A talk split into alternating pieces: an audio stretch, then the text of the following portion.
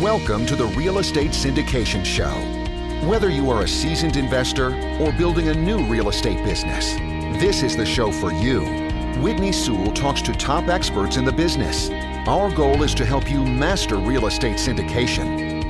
And now your host, Whitney Sewell. This is your daily real estate syndication show. I'm your host, Whitney Sewell. Today our guest is Chris Pomerleau. Thanks for being on the show again, Chris.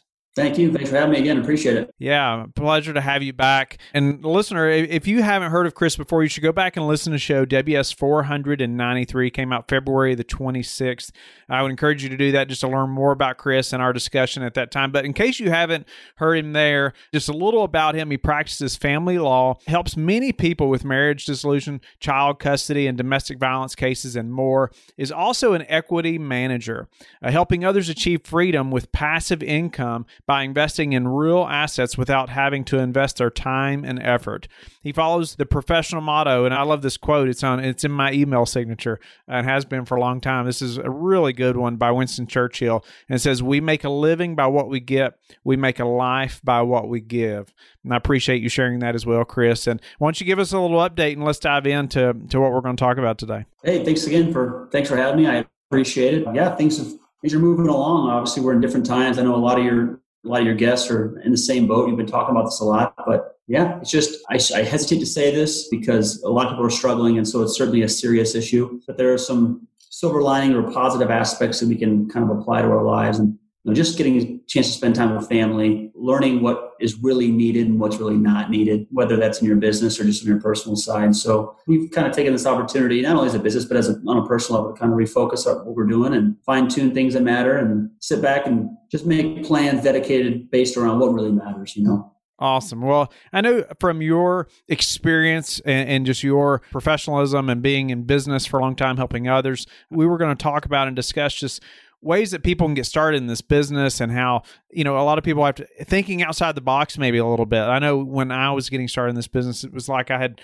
blinders on, right? And I could just see single family or small multis. And, I didn't have this idea of this, what was out here, and didn't think that I really had much to offer. But I know you are experienced in this business, and I wanted us to just jump in and get right into it. No, thanks. I think you said it best. Everyone has something to offer. I think that one of the things we continue to learn is that people come from different backgrounds. People have different characteristics that help them succeed. But when you combine kind of everybody and you form those partnerships, you can kind of succeed on a better level. And that ranges from a lot of different things. But we continue to grow and we continue to help people because we've reached out and we've made sure that everybody's interests are aligned. And if I could give a couple examples, something that's kind of top of mind, but maybe perhaps obvious to a lot of your listeners, but there are professionals that have a good salary, a good living, a good income that are really interested in real estate, but they don't have the time to sit down and teach themselves how to do all this stuff. They need to build good partners. They need to align themselves with somebody they trust. And that is their niche. That is what they do. They are a doctor. They are a banker. They own an HVAC company. They do whatever, but they concentrate on what they're passionate about. And then when it comes to their investment side, they partner with somebody who's good with that. That's kind of obvious, right? Having the money, giving the money to somebody and investing. I think not so obvious. And what I've heard a lot of people say at different meetups and whatnot is, how do I get started? Well, you don't have to have $1 million to go out and syndicate an apartment. You could have $0 and you could find yourself somehow on a GP. You find yourself somehow a part of it, whether that's maybe you've managed property, right? Maybe you know how to manage property, but you just don't have the funds to purchase this. We get into a syndication. If you can align your interests with a sponsor who knows what they're doing, that is how you can get into this game. Maybe somebody with an off-market deal. Maybe family members. So I don't want to get too shotgun spray here, but the concept that, it's just too much to tackle right now, or it's such a large area to learn, that's what we're all here for. We all can fill a certain niche, if you will. A lot of times you feel so alone, right? When you're first getting started, you may not know many people in the business. You haven't networked much yet. And even that alone can seem kind of intimidating if you're going to go and try to start meeting people and networking, even that by itself. However, it's such a team sport. I mean, the whole, every aspect of the syndication business, there's going to be team members, even if they're not in this under the same company name. You know, there's a lot of people you have to work with to make this happen. But I just think it's interesting. You know, you talk about maybe I'm really good at managing properties. Maybe you've only had a few small multis or single family like I did, you know, before getting into the syndication business. But, you know, you have some skills there. Right, Chris? That you've learned some skills from that you can contribute and help somebody. Of course, yeah. I mean, I know that there's a young investor in town here that super motivated, wants to learn how to do all these kind of things, and had a few family members with some money that wanted to get into it. So what did that investor do? That investor, a really young guy, motivated, he used the money of his family members who wanted some good returns to then invest into with another sponsor or a couple other sponsors. And he got a part of that GP because of how much money he brought. He didn't know a thing about syndication. So these are opportunities for people to learn those things. Now through this process, he'll learn what GPs do. He'll learn what it takes to be on that side. And there's no doubt in my mind, he'll be good at it because he's motivated, but that's a prime example. He had $0 to start. So yeah, it's just about being passionate and seeing where you can fit in. I love hearing stories like that too, because I think it is a misconception that a lot of people feel like, well, I've got to have so much to get in, and I can't say it's just absolutely free. You know, even going to a networking event, if you're traveling somewhere, may cost a little bit. But, you know, as far as, you know, like you said, you don't have to have millions, you don't have to have hundreds of thousands, then you can still make something happen. Any other examples that you've seen? It doesn't even have to be in syndication, but, you know, where somebody has really coming up from nothing to make it happen, you know, in that industry that they were looking for? I mean, this is still in the investment arena, but I mean, being an agent, I think way too many agents don't take advantage of their platform. Not only are they part of most deals, but if they can hold off, I understand that's their livelihood, but if they could perhaps not pocket 100% of their commission and they can roll some of that into a project, that's a good way to perhaps then continue learning on that project. Maybe they're just an LP on that deal, but they're learning the system instead of just closing the deal and then walking away. That's a prime example. I think agents have a great platform to take advantage of. I have a family member who, very smart guy, deals with a lot of constructions. He actually builds apartments. Didn't know anything about investments, but he has so much to offer when it comes to the construction side of things and looking at estimates and keeping with the contractors. And he's motivated to learn. And so he's volunteering his time. He's not getting paid for it, to give his skill towards an investment that he's a part of while also learning the investment as a whole. And that's a prime example of an opportunity. I hate to give the money or knowledge example because even though those are important, there are times where you may not know anybody, you may not have any money, you may not have, or feels like you have a skill to offer, but you can talk to people. Just talking to people, knocking on the door of a leasing office and seeing what it looks like and seeing if you can talk to the owner and see if you can interest an owner in selling is something any of us could do. Some of us would be good, some of us would be bad. But that took no money and it took no actual labor skills or knowledge necessarily, just some people skills. So those are some examples that I've actually seen work. And as we continue to grow, it's because of the partnerships and the teams we're building. It's because we're finding people like that and they're finding us too. We're all fitting in and helping build the team and helping get to the end goal. And it's working for everybody. So it's great. I thought that was a good example there, even just going to the management company or going somewhere like that and just asking questions. I guarantee you are going to learn a lot. You will. You're going to learn a lot. Certainly.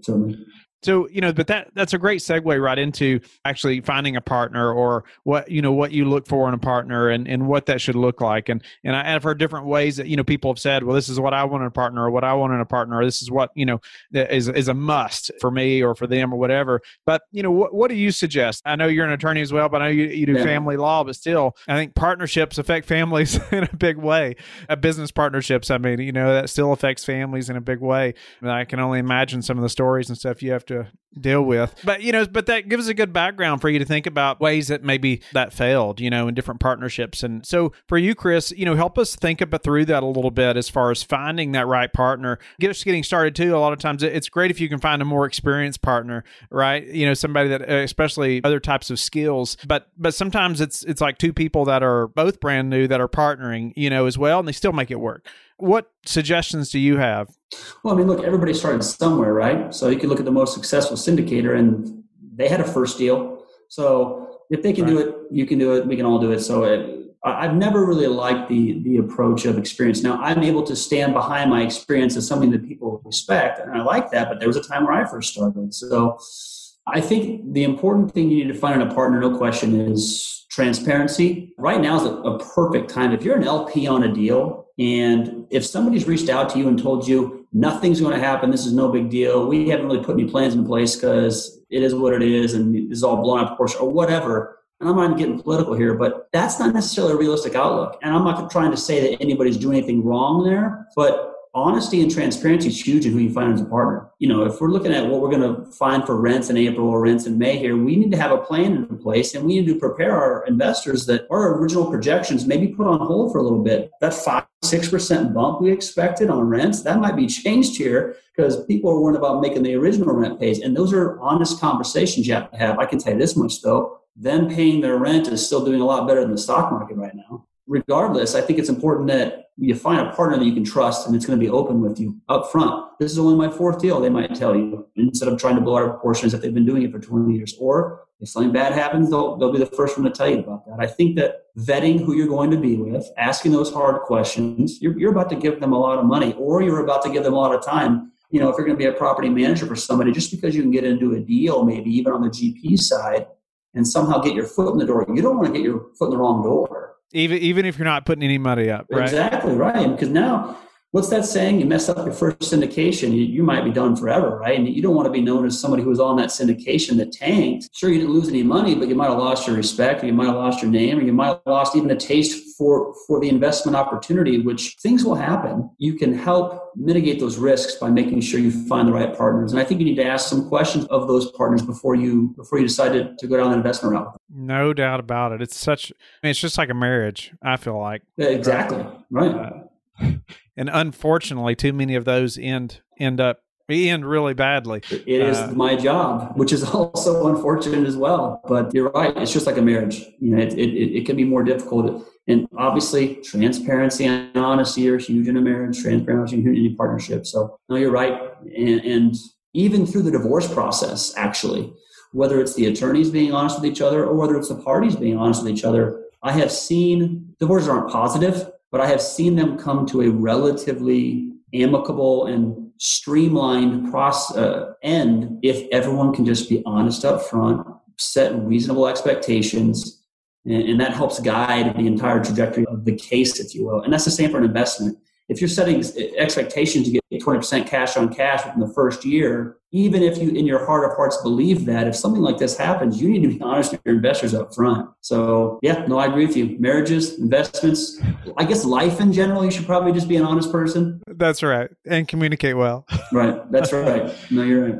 Yeah. Are there any questions that you see that are very important when you're just vetting that potential partner or business partner? You know, anything that you say, I really want to know this, or I mean, like, this is a must. I have to know these things, or anything specifically, you know, about this individual. Say we just met at a conference, you know, 6 months ago, and we've just got to know each other a little bit. Anything that you say, okay, these are some things from maybe their background, or their history, whatever, that I have to know?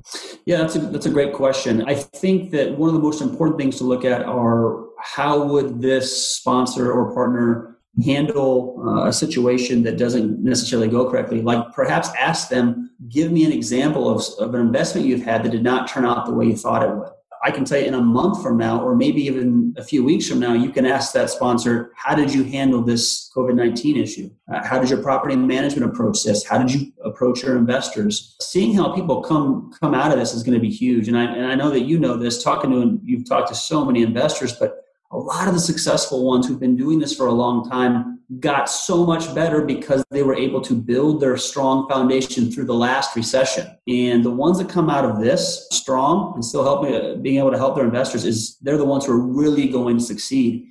So I think a good question to ask a sponsor is, what are you doing right now in the middle of this? If you don't want to make it related to the COVID-19 thing, you just simply say, give me an example of some, you know, you planned on selling in 5 years, it didn't work. What was your backup plan? What was your second route exit strategy? What happened with that? Because things will change. Things happen, sometimes for the better, sometimes not as good as expected. So seeing how they handle that's huge. I think it's a really important thing to ask future partners for sure.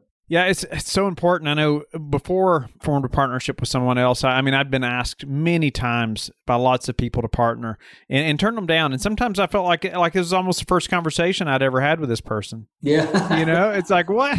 You know, like that just doesn't make sense. And sometimes it wasn't, but I just didn't feel it was a good fit, you know, personally or just our skill sets.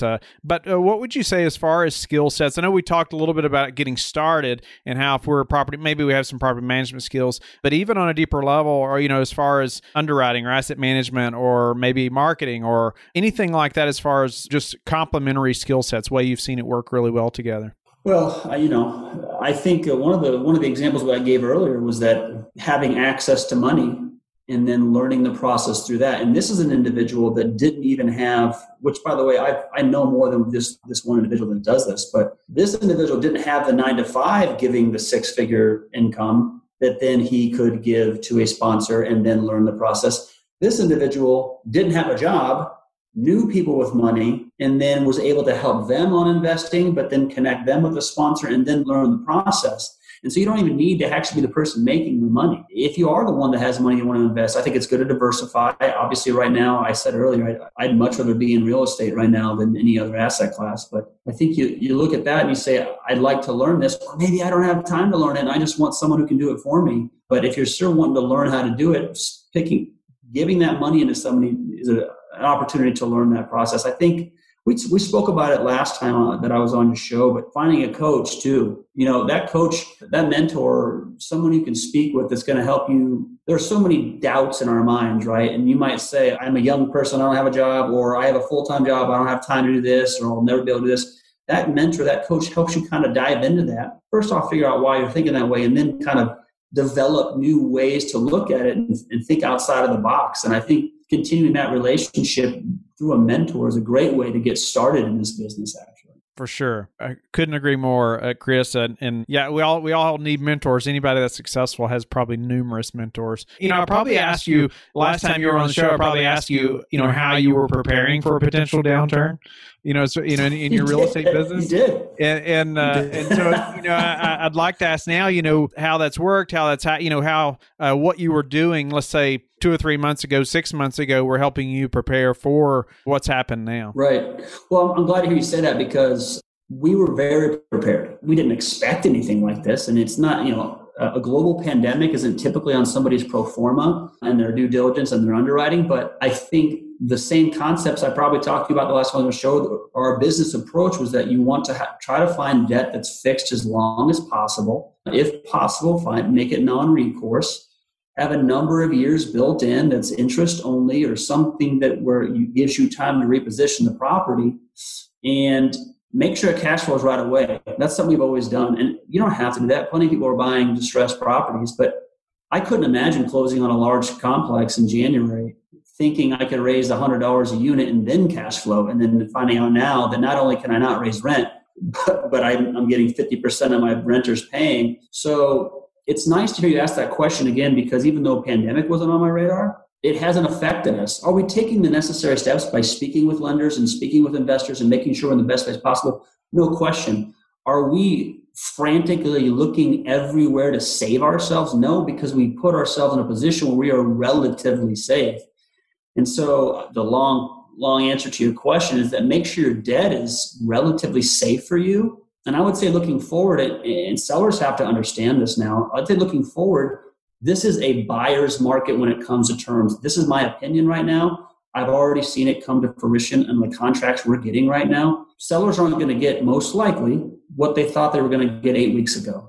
And if they're going to get the same price, they're certainly not going to get the same terms. There's a number of flexibility items that you have on your side as a buyer. Case in point, we have a contract for a larger apartment right now that to close is 120 days from now with the ability to extend 30 days and the due diligence period of 90 days. That would have been scoffed at a month ago. But now we have to protect ourselves. There's another clause we put in there that we want to make sure that within the last 30 days of closing, there's a 90% economic occupancy. So not just occupy, but actually being paid. Now, there are some lenders like Freddie Mac who are going to make that mandatory, or at least deal with a load of waivers anyway. But those are ways to protect yourself moving forward, not only get the right debts, but also make sure the contract is written so that you're protected, so that you have the opportunity to get out in the end if things unfortunately get worse, which hopefully they do not. But we're in the driver's seat if we can draft a contract the way we want to, and sellers know that now. They truthfully know that. They are kicking themselves for not selling 6 months ago. Right? I'm kicking myself for not selling 6 months ago. What about earnest money? Is how you all are handling earnest money? Has that changed? Low. I'm making it low. I'm not going to put a large amount of my earnest to sit there in an account not earning anything. If cash was ever trash, or if cash was ever dead, it's certainly dead now. We have no idea what's going to happen with the stimulus and the actual value of the dollar, and if we end up having to not move forward on the contract 94 days from now, but I had 80,000 sitting at an account with title, that doesn't really help us. So sellers are beginning to become okay with this.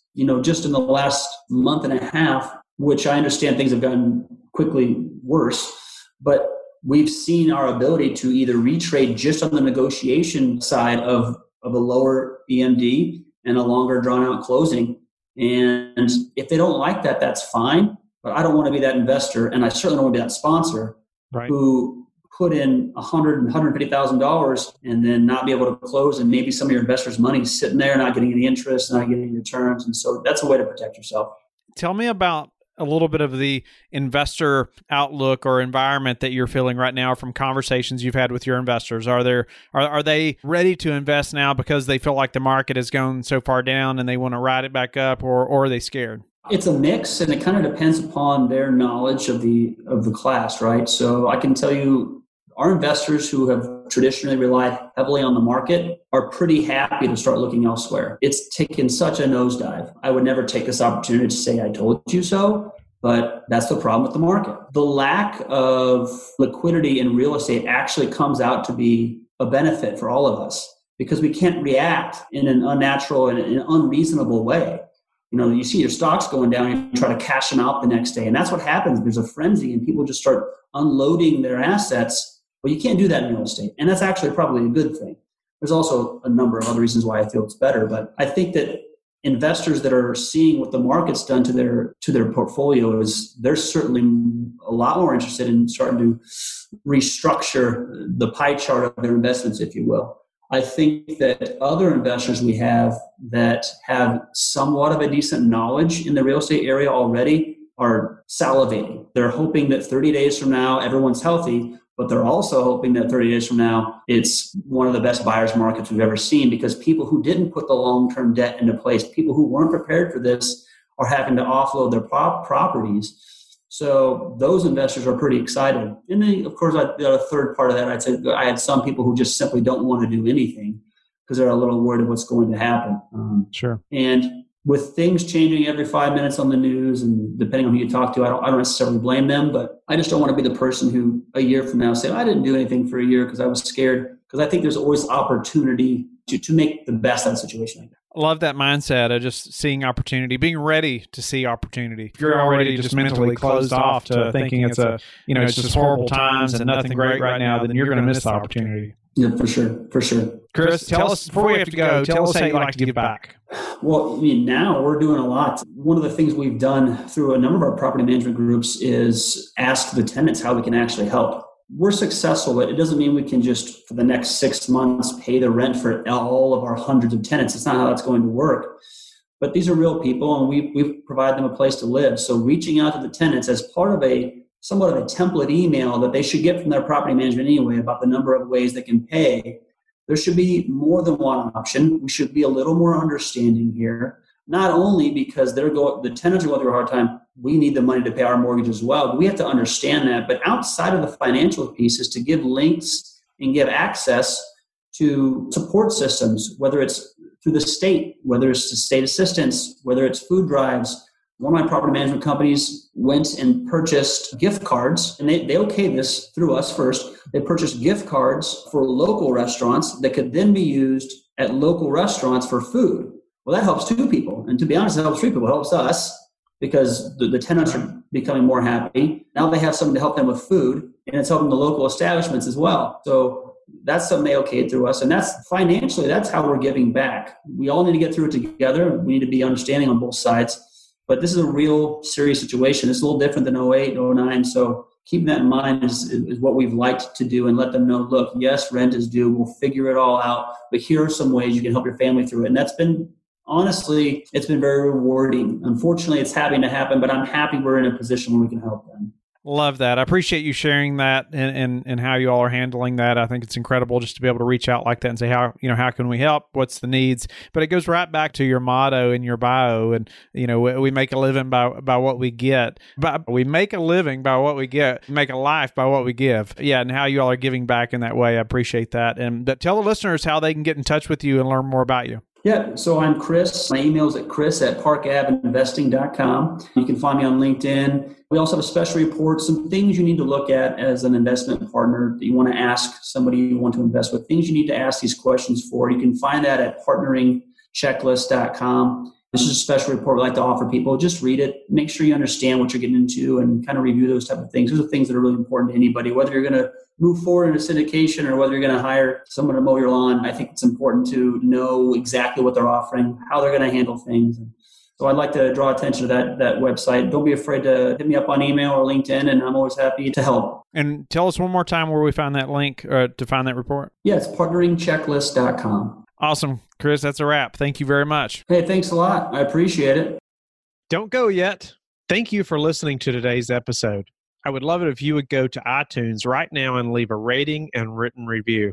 I want to hear your feedback. It makes a big difference in getting the podcast out there. You can also go to the Real Estate Syndication Show on Facebook so you can connect with me, and we can also receive feedback and your questions there that you want me to answer on the show. Subscribe too so you can get the latest episodes. Lastly, I want to keep you updated. So head over to lifebridgecapital.com and sign up for the newsletter. If you're interested in partnering with me, sign up on the Contact Us page so you can talk to me directly.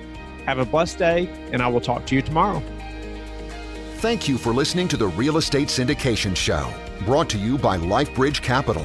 LifeBridge Capital works with investors nationwide to invest in real estate, while also donating 50% of its profits to assist parents who are committing to adoption.